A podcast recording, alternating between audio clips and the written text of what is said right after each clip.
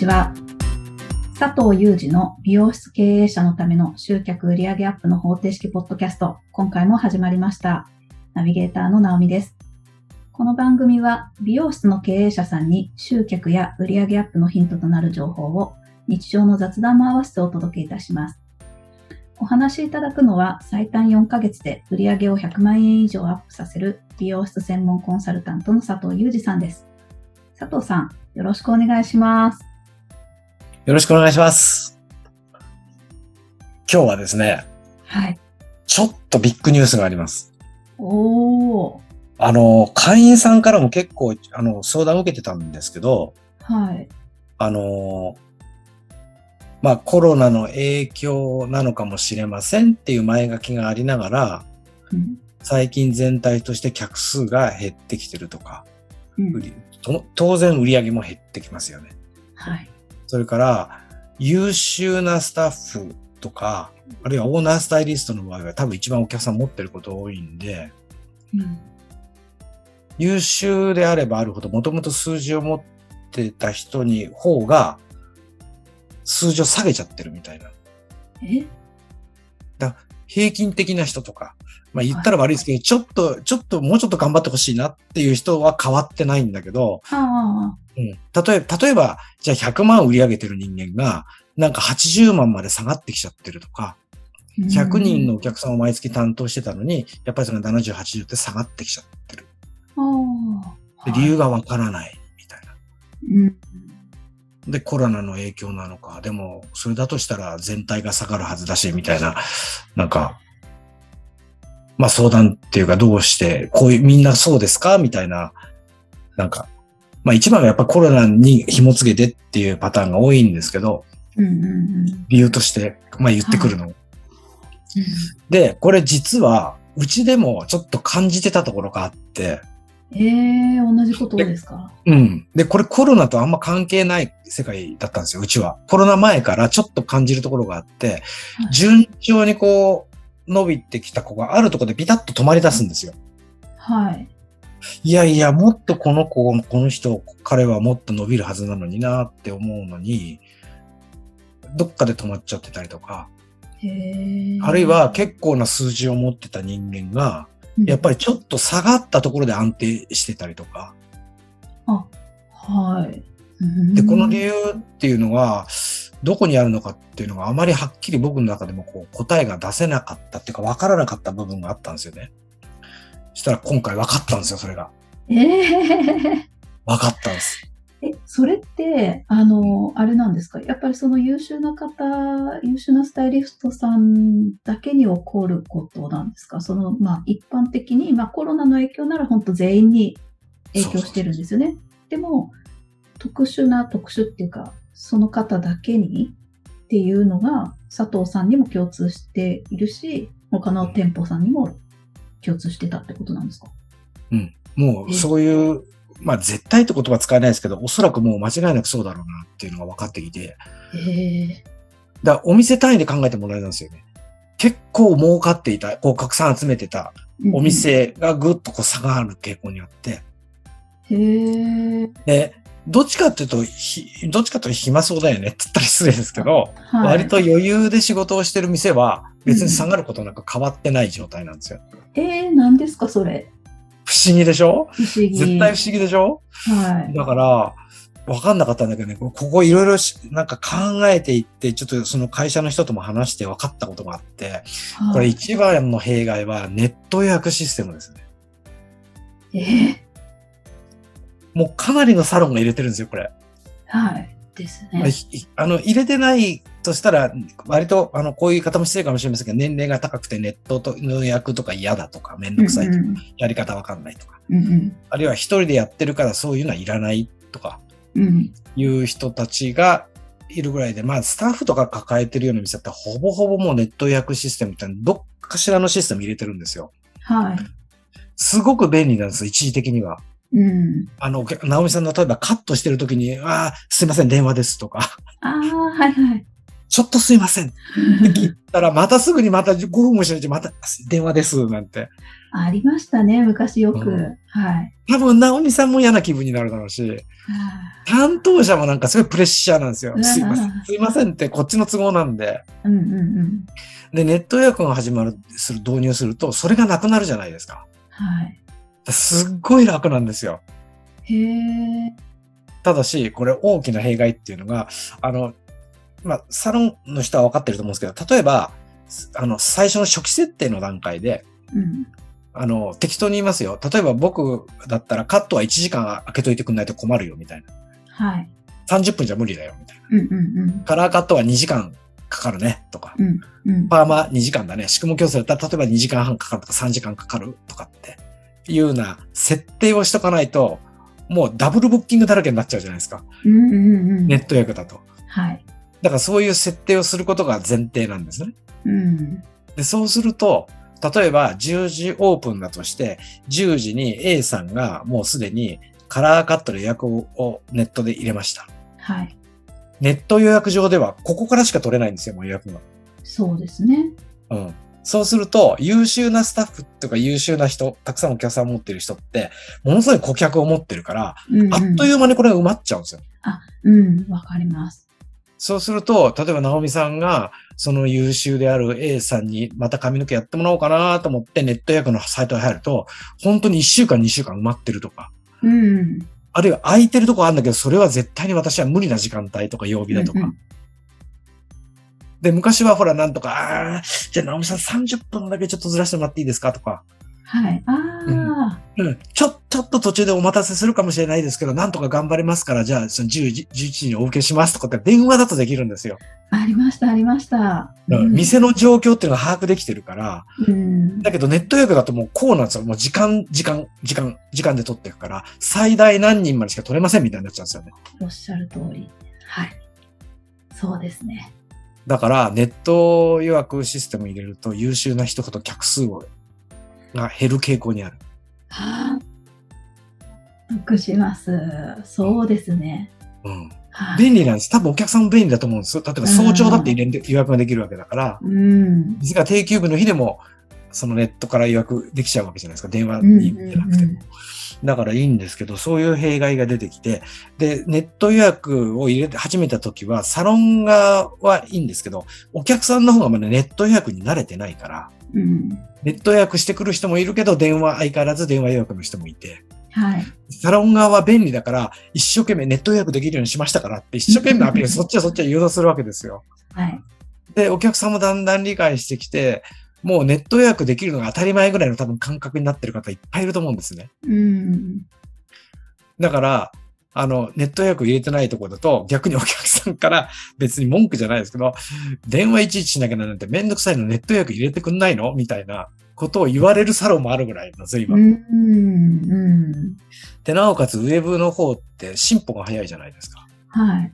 固有名詞を出しますと、例えばホットペッパービューティーからもうん。楽天ビューティーとか、うん他のそういうポータル系のサイトが4つ5つあるんですよ。うん。で、美容室の方はたくさんの窓口持って集客したいから、い全部に登録をするわけです。うん。どうなるかっていうと、美容室側が今度頭混乱するんですよ。ホットペッパービューティーに10時に入ってるのに、それ認識、あ、それが楽天ビューティーに反映されてないと10時空きになってるわけですよ。うん。だから楽天から入ってきた人は10時に入ってことはダブルブッキングするわけじゃないですか。はい。で、こういうクレームっていうか問題が出始めた時に、やっぱり考える人いるんですね。ある大きい会社が、すべてのポータルサイトの予約を一括でまとめますみたいな。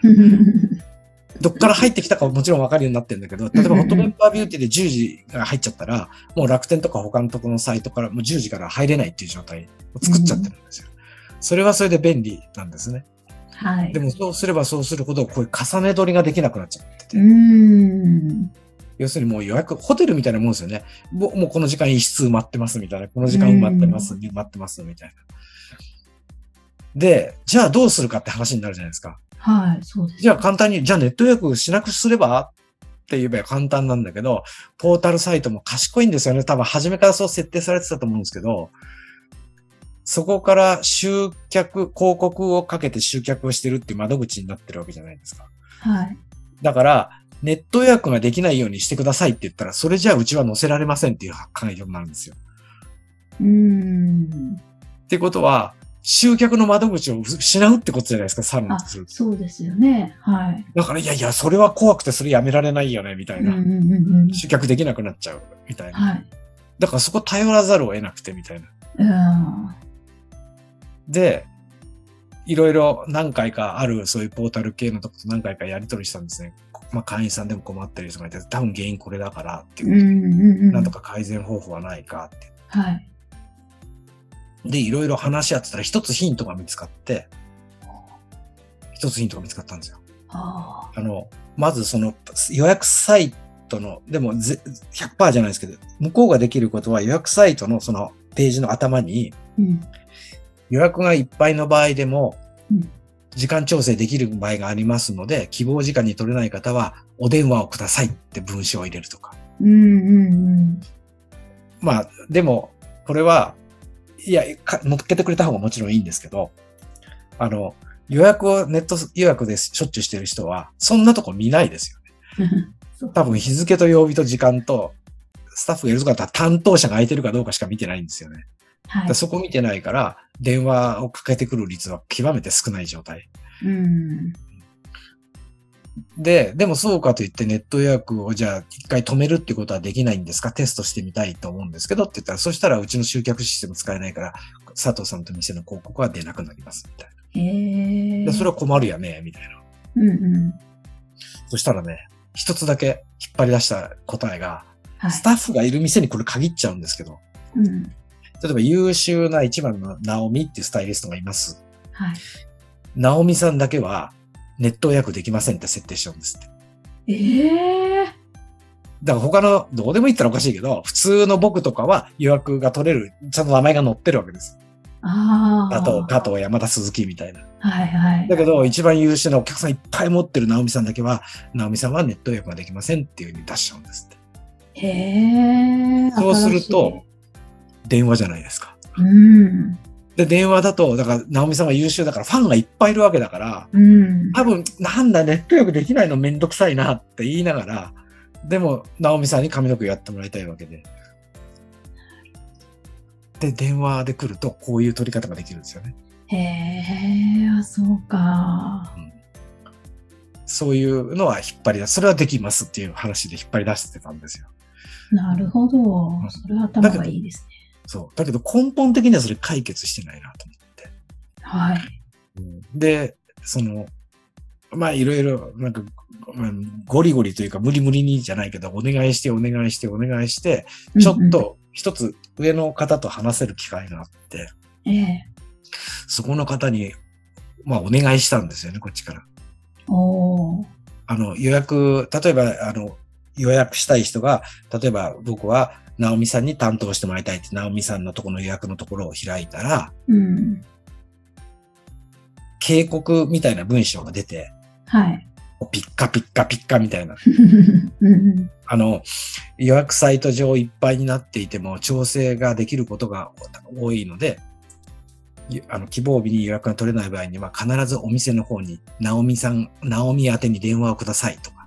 うん。っていうのが、その予約、その、まさに今予約を入れるっていうその、暦っていうかカレンダーっていうか日程のところにそういう警告みたいなバーンって出れば、で、それはもちろん×って消せるっていう状態であればうんうん。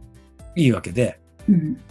で、店としても方法と、方法としてはやっぱそこだけに頼っちゃいけないから、直美さんの顧客には DM、メール、LINE、Facebook、つながってるものすべて使って、例えば、うんうん例えば1月1日から直美は電話予約のみの対応となります、みたいなことを事前にお知らせして、で、1回というやつできれば1回、2回とかぐらい送って、で、なおかつポータルサイトにもそういう警告が出ると。はい。で、すると、電話予約に切り替えてくれる人が、まあめんどくさいなと思いながら多分出てきて、うん。で、そうするとこういう取り方ができるから、客数が復活できるというか、落とさなくて済むというか。おーただそれをやりますとは言ってくれなかったですけどね。へえ、なるほど。多分いろんなことが、まあ、その内部で絡むのかもしれないんで、僕はそれは理由はわかんないですけど、あの、受け止めはしはしてくれました。うん。なるほどって言って。うん。だから結果はそれは出てこないですけど、だから、あの、でも一つ引っ張り出せたのは、あの、スタッフがいる店に限りますけど、一番人気のあるスタイリストに関しては、例えば、ナオミは電話予約のみの対応になりますみたいなことを一文入れて、うんナオミさんの欄が出てこないっていうことにすることによって、はい。電話予約に誘導できるじゃないですか、お客さん。うんそうすると、お客さんを失わなくて済むというか、うんうんう。うんん。だだから売り上げも下がらないし、客数も減らすことがなくなるし、みたいな。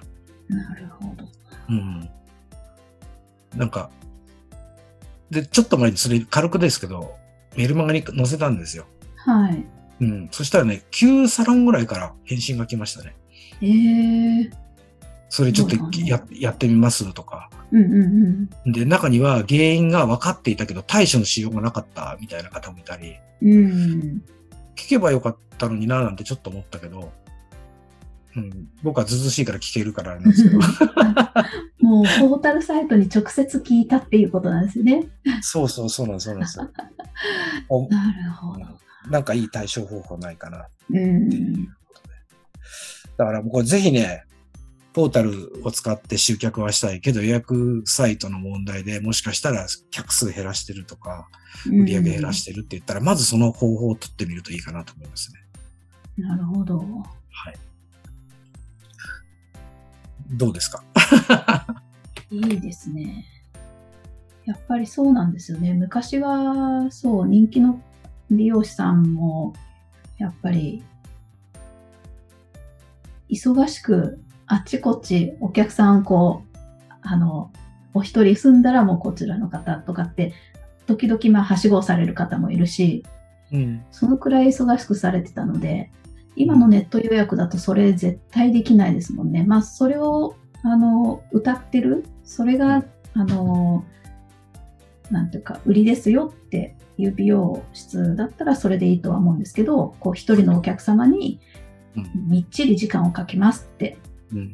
あの、専門ですっていうよううんな美容師さんはいいかもしれないですけど、うん。そうじゃなくってもったいないっていう方はね、やっぱり、うん、し、多くのお客さんがやっぱりやってもらいたいって思ってるわけだから、うん。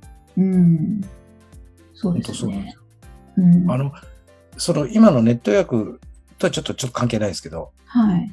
人気が出すぎて、あるいは店として、店全体として忙しすぎて、まあちょっといろいろ問題出るんですよ、そうすると。うん、スタッフも大変になっちゃうし、もう、もう一日トイレも我慢しなきゃなんないぐらいの勢いで働かなきゃいけないから、でもその状況っていうのはもう、要するに労働集約型っていうのかな、そういう専門用語を使うと。はい。要要するに体で稼ぐ仕事になっちゃってるわけで、うんうんうんこれは絶対もうげ、だからそれ以上もう売り上げても伸ばせないんですよ。はい。伸ばそうと思ったらどうするのって単価上げるしかなくなっちゃうわけですよ。うんうん。でも単価を、例えば300円上げた、500円上げた程度じゃ全く意味がなくてですね。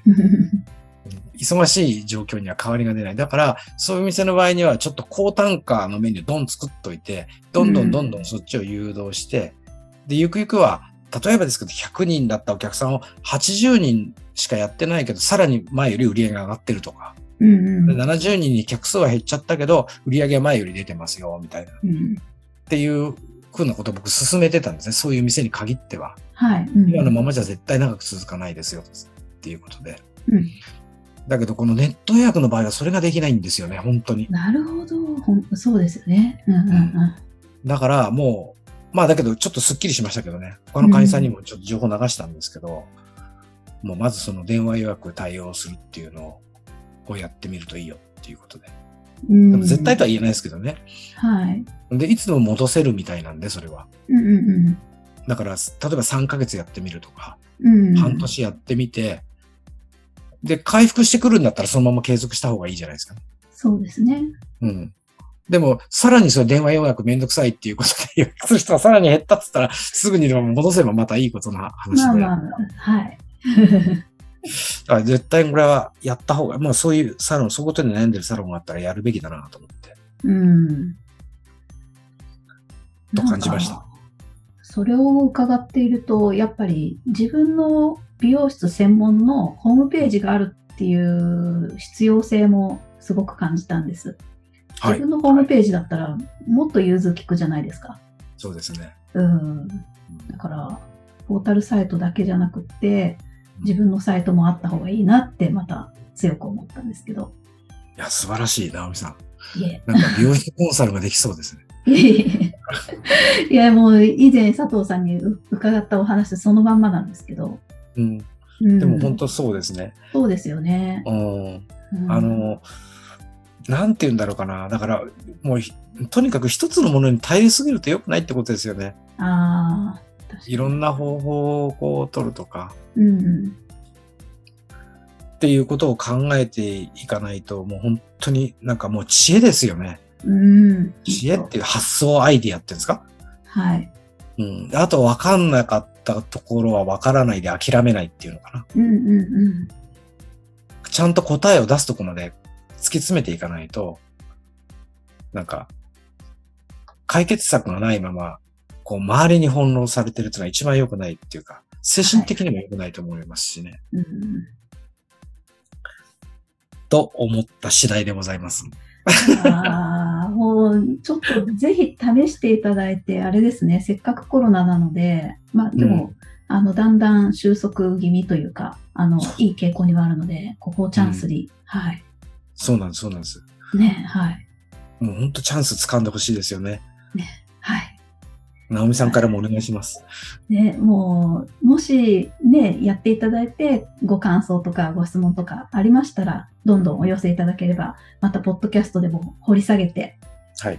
はい、お伝えしていきますので、よろしくお願いします。はい、お願いします。ます。ありがとうございます。それでは最後にお知らせです。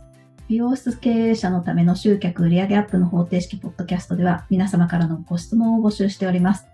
ポッドキャストの詳細ボタンを押していただくと質問フォームが出てきますので、そちらからご質問やご感想をいただければと思います。